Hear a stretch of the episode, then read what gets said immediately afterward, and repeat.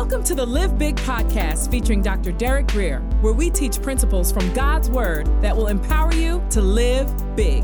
For more information, visit derekgrier.com. Here's Dr. Grier. Amen. Luke chapter 16 and verse 19.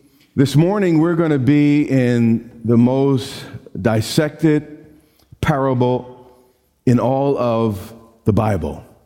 Fights have been waged over this particular portion of Scripture, and debates have gone on and on. But, but we're going to dig in today.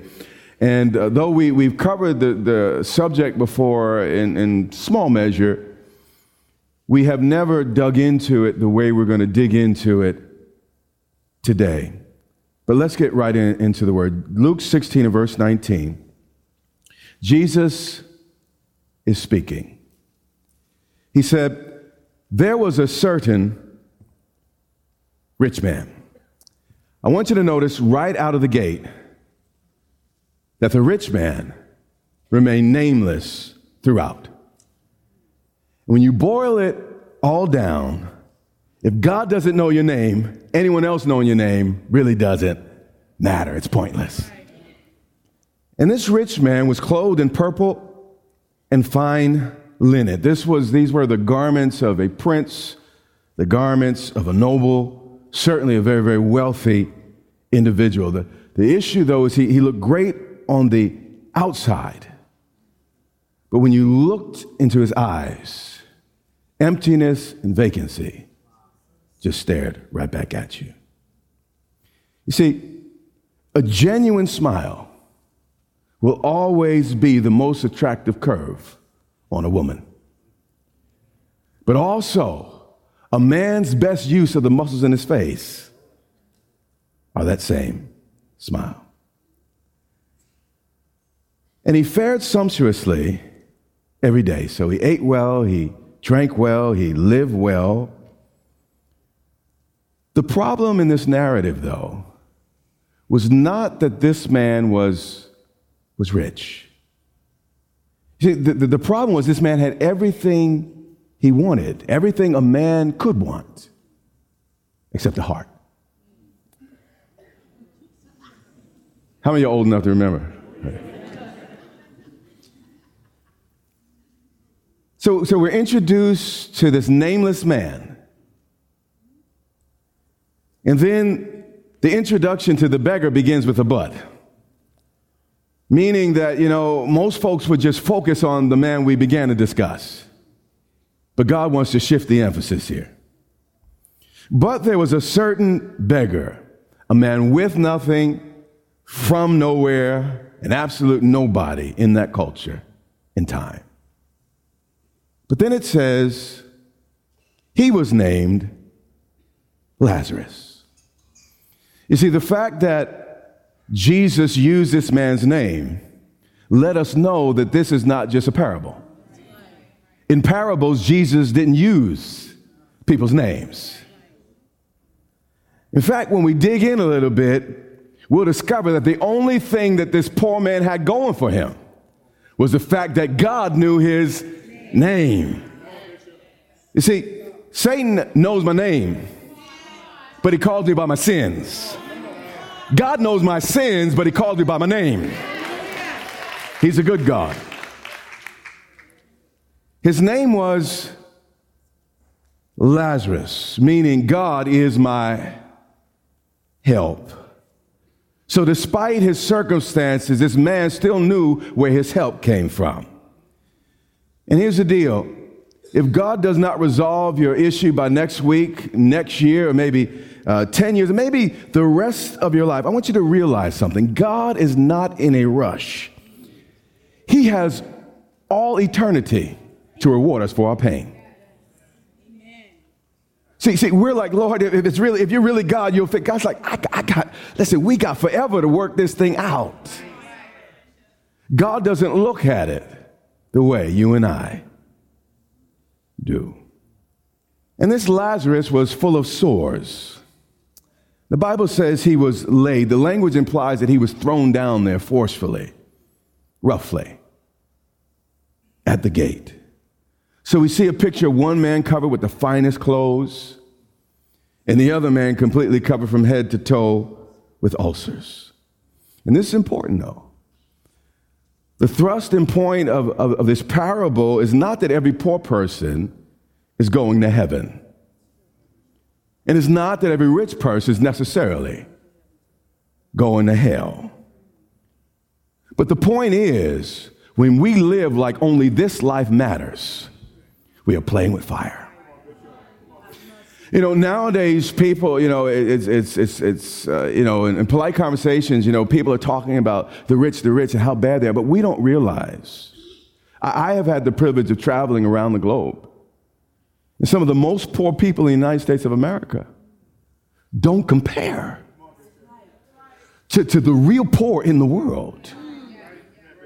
By the world standards, see, God looks at 7 billion people. We, we look at America. And when he looks at all of us, we're rich. So if God hates the rich, all of us are in trouble. You say, Well, I, am not rich. Well, you know what? You got out of, of your house and you were able to walk down a sidewalk. I know some place there ain't no sidewalk. I know places where street lights don't come on. I know places where you can have a Mercedes, but there's a dirt road you're going to take to get to your house. I know some places where, where, where, where, yes, they do have toilets and, and the rest, but the water don't come on for three or four days at a time. So I know you think you from the hood. But I'm here to tell you, most of us are not. He lied there, Lazarus desiring to be fed. I support the needy. We support the needy. I, we, we advocate for the needy. But nowhere in the Bible does it tell me to support the lazy. Stay with me.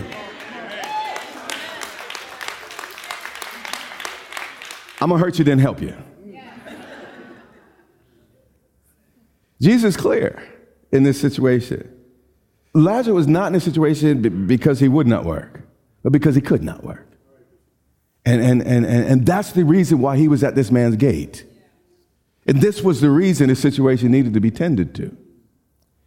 Desiring to be fed with the crumbs which fell from the rich man's table. Now, here's the deal the poor man wasn't asking for a whole lot, he, he really wasn't asking for much. All he wanted was bread. And here's the deal at this point in history, they didn't have napkins. And what, what, what they would do is the rich, after they ate, they'd wipe their hands with the bread. And then they throw that bread under the table. And then after all, you know, everyone ate and everyone got up from the table, the servants would go in and they sweep up all the bread and then they take it to the, the gate and throw the bread to the street dogs. So what we see here is that Lazarus lived a life fighting dogs to eat dog food. This was the life of Lazarus. But then we see this contrast. It says, Moreover, the dogs came and licked his sores. The scavenging dogs showed more mercy than the rich man. Again, it was not the rich man's wealth that made him sinful, it was his selfishness that did. Still with me? So it was. Great equalizer was about to happen. The beggar died no matter our economic or our social status, each of us have an appointment with our eternal destiny. But watch this. The beggar's death ended his pain. It was over. But when the rich man died, his pain only began. So it was the beggar died and he was carried by the angels to Abraham's bosom. This is the man that wasn't given a funeral. This is a man without chauffeur. This is a man without servants, without attendants. He was escorted to glory by God's most esteemed and powerful creatures outside of man. You say it may not happen in your lifetime, but God will turn it around. He will turn it around. Then it says, the rich man also died, but he was buried. He was given an honorable and well attended uh, funeral here. But here's the question What does it profit us to be set for life, but not prepared for eternity? The question Jesus is asking across time today is when you finally lay down, how will you get up?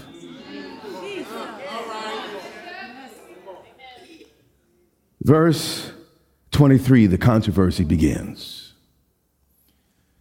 And being in torment in Hades or hell.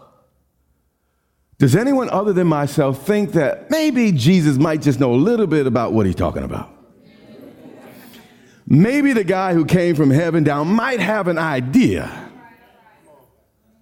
oh, uh, about what goes on beyond what our senses can see, smell, taste, or hear. And being in torments, plural, meaning it wasn't just a singular problem, a singular tormenting issue. Being in torments where? In Hades.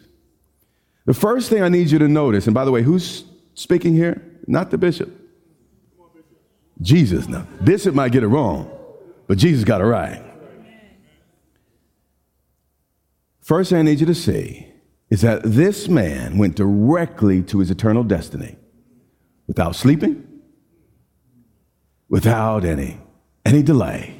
He goes directly where he's going. Second, I need you to notice that despite, uh, you know, the jokes the comedians make about how fun hell's going to be and, you know, I want to go there to be with my friends and all that, Jesus didn't think that was funny. Because he called it a place of torment. Third, this is really important. Notice the rich man didn't have to do something to go to hell, he just did nothing.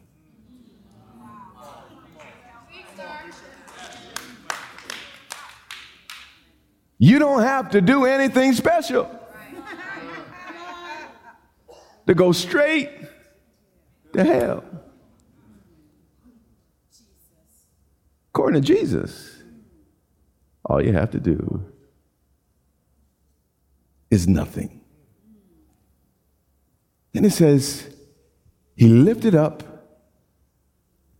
his eyes and we see here that the man's spirit was able to see without his body. Your, your, your physical eyes are not the only apparatus of sight. And, and the reality is, the reason we don't really see with our spirits because we're so preoccupied with our eyes. That's what Jesus said. You know what? I want you all to start walking by faith instead of by sight. I want you to start seeing with a different set of eyes. Now, with my material eyes, I can see things. But what's amazing is when I lay my body down, I'll no longer be encumbered by that. I'll no longer be limited by what I naturally see. Because in the spirit, my spirit will see more clearly than I ever had in my life. Well, he lifted up his eyes and he saw Abraham afar off and Lazarus in his bosom. The rich man here was not only self conscious, but self aware. And not only was he aware of himself, he could identify others, meaning we will know each other in the life to come. And without pressing the, the details of, of this parable too hard, what Jesus is saying is that death has two realms a place of punishment and a place of reward. He said, Well, Bishop, I, I don't know about all that. Okay. So when you're thinking, everyone's going to go to heaven, think about this. Adolf Hitler's going to heaven. Mussolini's going to heaven. Jeffrey Dahmer's going to heaven. As soon as those people go to heaven, heaven becomes hell. Okay, wait, wait, wait, wait. You say, well, no, no. God will let everybody in, but everybody will be good against their will. So, what you're saying in heaven, everybody's fake, meaning you want to kill somebody, but you don't kill somebody.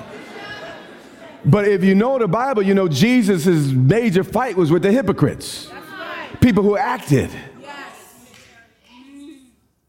So, you're saying heaven is a place where God forces you to be good. That sounds like totalitarianism. That, that sounds like a brutal place to be. It doesn't sound like a free place. So the only way heaven can be heaven is for people who have a new nature. People do not go to heaven or hell because they, they go to bad. It has everything to do with our nature. If you don't get God's nature, you couldn't go to heaven and be true to your nature and be comfortable there.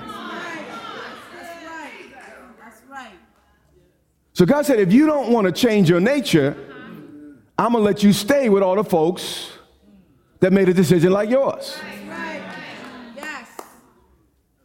At some point, God has to stop the wicked from troubling. I know I've said this before. But if all of us just went there the way we are, we still have to lock our doors. There'd still be war. So God, in His wisdom, appointed a time. He said, Listen, I'll give each man life. And by the way, your life is just space to repent, it's just time to turn. I know, I'm so sorry. Well, I'm not sorry, but. I, uh, let, us get back to Jesus, lest you think I'm talking too much. But I will say this before I move on. The hell we face in this life is simply God trying to motivate us not to sign up forever.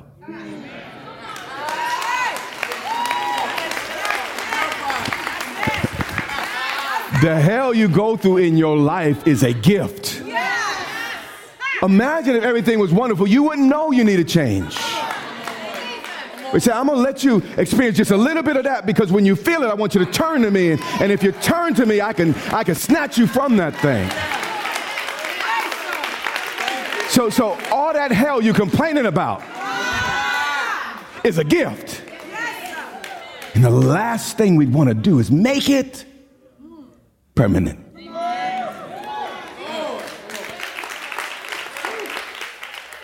Matthew 25 and 41. Before you get the wrong impression about God, may I show you something else that Jesus said? He said, Then he will also say to those on his left hand, God's people will place on his right and the wicked on the left. He said, Depart from me, you cursed. That's a heavy word into the everlasting flame prepared for the devil and his angels. Okay, here's the question. Lest you read into the scripture. Who was hell originally prepared for? If any of us ever decide to go to hell, it's over God's dead body. I don't know if you heard what I said. God does not send anyone to hell. We send ourselves.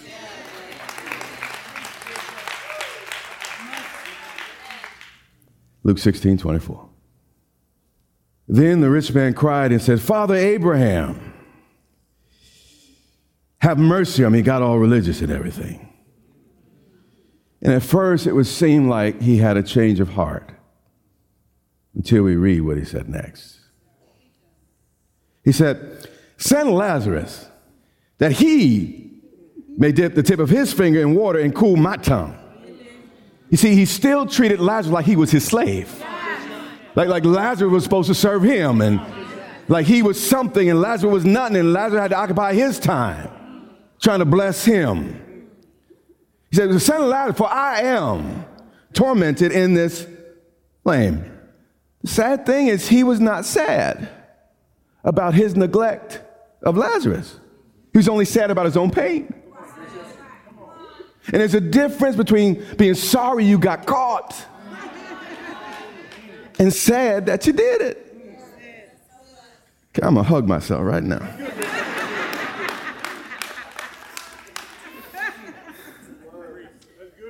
Jesus is something, boy, he'll tell you. But Abraham said, Son, God still loves us. God love you in hell. But God respects you. And he respects your choice. It is not love for me to make you be with me. To make you act like you love me. That is not freedom. Jesus will not make you fit in his heaven. He will not make you lift up hands when everyone starts to praise and shout. That's tyranny, not love. He says, Son, remember, probably the worst part of hell is the fact that we will remember. We'll have all eternity to think about what we did and didn't do in this life.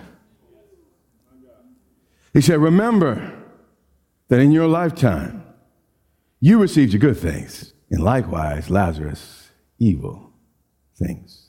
You see, the rich man's blessings didn't bring him to the Lord. But, but neither did the poor man's poverty keep him from the Lord. It was not that this rich man had to do everything, it was that he ought to have done something. You see, what we do in this life will echo throughout eternity.